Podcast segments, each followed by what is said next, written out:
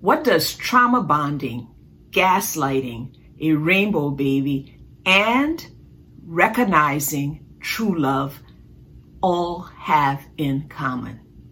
In case you're wondering, wait, wait, wait, wait, wait.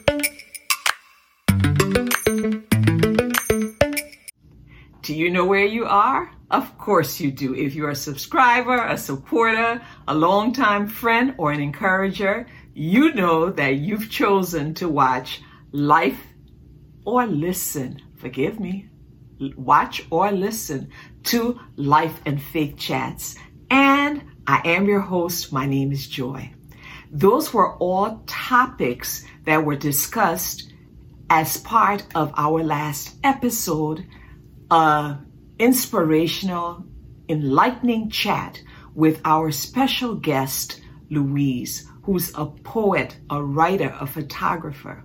Well, our chat continues and Louise shares more life and more light from her story. Of course, you want to find out more. And if you didn't listen to part one, you can start off listening to part two. Be sure you go back to part one to get the entire story and a better picture.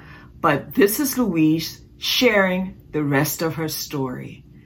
Friend, thank you for joining me. Let's get on with our chat. Welcome back, Louise. Let's continue with your story. Thank you for having me back. whereby once you leave, I, you know, like you think that getting out is going to be the hard part. And it's just not staying out is the hard part because it's it's a genuine addiction. It works just the same as any other addiction, whereby when you're not getting that constant like adrenaline fluctuation, like your body physically cannot cope. And you need you need that. Like you need like I had a cancel a walk with a friend a little while ago. And it really hit me like I had CPTSD, which is complex post traumatic stress disorder, afterwards. And it's been a long time and I don't get triggered too often anymore. You know, like it can be months, but I canceled a walk with a friend and he was really kind, really understanding. Absolutely, like that's fine. And and that was triggering for me because I was just I couldn't like logically in my mind, I knew that that was him behaving like a decent human being. But somehow I had a fight within myself. The fact that I have changed his plans and I am not being screamed at, I am not being yelled at, the world isn't ending, that means he doesn't care about me. And so it's really illogical, but it's that, you know, like that is what trauma bonding does to you. And you don't, it is, it's just a full blown addiction and you need that attention even even though it hurts you you genuinely like that's how they draw you in that's why so many people never lose like they never leave their abusers or they leave and they go back which i did um, i was lucky i had done about six months of counseling every week um, before i went back and then i wasn't seeing my counselor anymore and i did go back but then at that point i began it was like looking from outside my body and i could start seeing the things he was doing like just a little bit clearer. And I didn't I didn't stay for very long that time. Um, it was like about three months, and I and I that was it. I drew my line in the sand then, and I was out, and I was out for good. But for it for a year, there was I was constantly going. I was still sleeping with him. I would still do whatever he wanted. I would drop everything to make a cake for him to take into work, whatever it was, whatever he needed of me, just living for the possibility that he might tell me I'd done a good job or say that he still loved me or whatever it was, even though I'd left him because I knew it was bad. It's just somewhere in between your your gut and your head. There's kind of like a little connection that gets warped. And so that's trauma bonding. It is, it's not fun. I commend you for looking for counseling, for pushing through, for not giving up, for finding encouragement in God's word? I went to counseling to try and save my marriage. And I think it was only God's hand on me that guided me to. We went initially for the assessment together to get couples counseling. And the thing with like narcissistic abusers, especially, is they have this way with words where they can say something that will sound wonderful to everybody else, but is meant to hurt you and like he was an absolute master of that. So, of course, he says all the things to the counselor because he knew it would get to me. And I snapped. And then he said, Oh, I'm not getting counseling with you. I don't want to see the same counselor. You need to work on yourself, you, but whatever, which was him trying to hurt me. But ultimately, was absolutely God's hand over my life, going, Do you know what? Couples counseling is not the answer here. You do need your own counseling because that's how I'm going to reach you and that's how I'm going to strengthen you and that's how I'm going to give you purpose and ministry and bring you forward into what I have for you in this life. So that it's just a wonderful example of how something that in that instant my husband intended to harm me, God turned it for good. And it's, but yeah, I absolutely, I think if I had just gone to try and save myself, not my marriage, I don't think I'd have had the courage for that, which is just mind boggling. But yeah. What you've described about trauma bonding, there's so many different levels of it. And you also mentioned just that gap between your heart and your head. And isn't that so spiritual as well? I, I think about the book of Hosea, where the Lord used as an example with this man constantly going after a wife who was constantly running away from him. And she seemed to have been so abused and messed up in her emotions that she couldn't recognize real love. Totally representing us as humans, running away from the pure love of God. I only recently heard and learned the term. You referred to one of your babies as a rainbow baby. Could you please explain what that means? I did. My Lily is a rainbow baby. B is when you have a successful birth after a miscarriage or an infant loss. Um, as comes back to Noah, I guess it's that rainbow coming after the storm. It's the fulfillment of a promise after everything had seemed lost. Um, yeah, and it's it's incredibly healing. Like infant loss is just at any stage is absolutely soul destroying and to to have at least you know like for all of the horrible traumatic things that came out of that relationship there are two absolutely exceptional human beings that came out of it and I wouldn't be where I was without them. I got pregnant with the second one very much by accident. Like Lily, I was pregnant the first time. Surprisingly, I didn't think I could get pregnant anymore. I'd had a lot of trouble. My insides are a mess. Um, and then I had lost a baby. And then, so then I had, you go on this roller coaster where you're like absolutely terrified of getting pregnant and desperately need to get pregnant all at the same time after you lose a baby. And eventually, I had the courage not to panic and to actually just get pregnant. And then I was I was incredibly lucky, and I you know that pregnant was successful, and I got my lily pops, and then she was only 15 months old and I accidentally got pregnant again. I was terrified. Um, but from, I can look back and from that moment, I have been so desperately aware that God sent me that baby because he knew he would give me the strength to get where I needed to be. Uh, I think Ash's like rejection of Zebedee to a certain degree really fueled my ability to stay strong and to to sort my life out um, and to get it together and to be there and to be everything I could and to do what was right by my children and make sure that they only ever knew what it felt like to be loved. What an amazing result. There are seasons in life where we go through patches of just hard times. But God uses people to comfort us and to encourage us. And it saddened me when you said there was no one during though that hard time um, from your church body that was there to uplift you. So rather than com- condemnation and some of the things we do well meaning, but just way off base and not according to the word, what's a word that you can tell to the church? the body, the believers, to women, to men. What's something that a younger Louise could have benefited from, or someone going through now. What can we do now moving forward?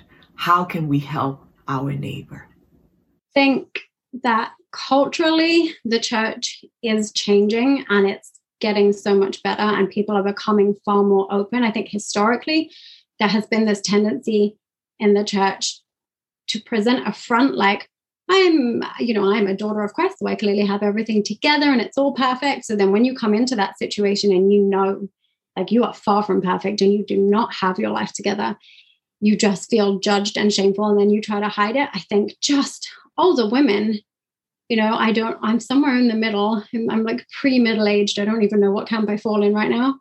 But the more it comes back to the Brene Brown quote, the more we share our stories, the less hold shame has over us.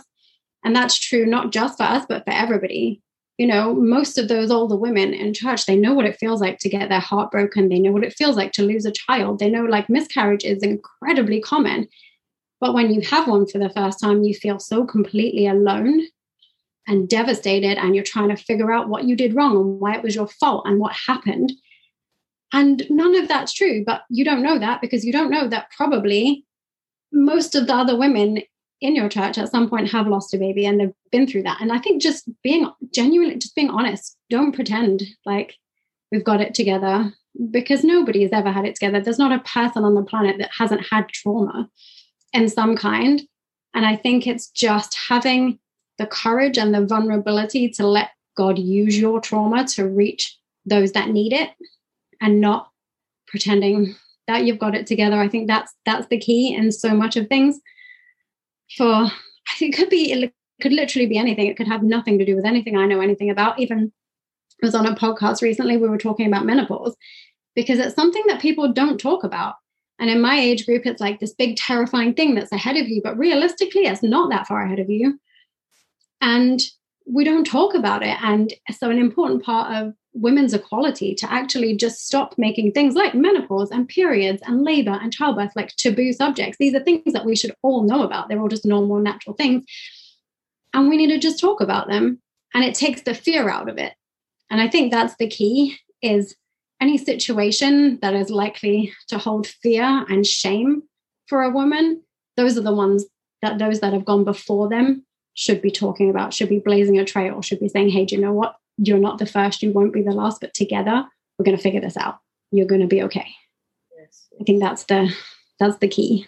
Yes, because we're all broken vessels, but for the amazing grace of God. God, look at the Bible. Like, when has God ever taken in the Bible a single person that had it all together and decided to use them? He didn't. David was like the biggest mess of a human being I have ever seen. Moses was a mess. Noah wasn't exactly on it. Like everybody, Ruth, Rahab, all the women you look at, people talk about, you know, like Ruth waiting for her Boaz. Like she wasn't waiting for her Boaz. She lived her best life, married to her husband, and he died. She wasn't waiting on anybody. Like I think God's people, all the ones that he used that are speaking to us still today, these were broken people that he uplifted because they were humble enough to let him. I have a friend who has said, Go ahead and start dancing. You were preaching just now. That's good. That's good. I do like to preach. I get a little bit get a little bit feisty sometimes. this has been so good. Huh. But because of time, I would love for us to wrap up because I promised my friends you sharing a couple of your poems with us, please. The first one I want to read is kind of one of I came back to poetry after my second marriage. I just started it like just before I got into that relationship, and then I lost myself so completely. And then when I came back to it, uh, this was one of the first ones that I wrote, and I was I remember I was coming back from Manchester, which is in the north of England, and I was sat on the train. Maybe I was even going, I don't know. That could be wrong. But I was sat on the train. And when I read back, and I didn't think anything of it, you know, I just was writing it down and I was moving the words about and just doing the, what you would normally do. But when I look at it now, it feels so completely like God is speaking to me through my own words. And I'm sure he must have fully been talking to me at the time. I just didn't realize because I was concentrating on making a poem. But it feels it feels very prophetic to the point that I have come back to it recently actually and just gone, okay, do you know what? You've got me. We're in this. We're going somewhere. I can't see the picture, but I know that God does. And I don't need to. I just have to believe and I have to listen. And when He nudges me, I have to move. So this is this is really over the top background information. Um, but here we go. So says, I know it's hard to imagine now, but someday you'll be the key and not the lock, the exception, not the rule. Someday you'll be a source of strength to others, even though today you feel so weak. You'll be a voice among the starlight and they will listen when you speak. I know it's hard to imagine now when you're feeling broken and so small, but someday you'll be a mountain and your pain will be worth it all. That's so incredibly beautiful. Your over the top background information was a love message for someone listening because that's how the Holy Spirit does it. Thank you for sharing that, all of it. Thank you. Thank you. It was worth my rambling then. um, I can read one more here, which now I feel like I should give the background again. Um, you know, it was more about where I was at. I wrote it more recently, but it was looking back on both my childhood and the falling apart of my first marriage and what that had meant for me, like how it affected my self esteem. Um, the ocean is still the ocean, whether it kisses the shoreline or not. The moon does not fall from the sky simply because it's time for the sun to shine. A mountain rises magnificent from the dust, whether anyone is climbing it or not. I do not stop being me, an insatiable, inspired, beautiful mix of darkness and starlight, filled with magic, just because someone that should have loved me did not. And that just for me is, I think it's almost it's almost a warning into just not leaning into another person for your to support your self-esteem for your validation it's not that i am enough. I may never be enough in and of myself but in christ it's who i am in christ. And in him all things are made whole and perfect and beautiful and pure. And that is who i am as his daughter as i walk as i share. So that's what that's beautiful. Amen. I've got nothing else to say. You are, you're perfect, you're beautiful, you're amazing, and you are complete in Christ Jesus. Louise, that's who you are because God said so. That's who I am. And friend, that's who you are. Complete in Christ. Wasn't this amazing? Amazing, beautiful, young woman, daughter of the Most High God. Thank you for joining us. Come back now. We will be doing lessons four, five, and six from Rahab. You want to come back. You do. And thank you. Bring a friend, blessings, and peace.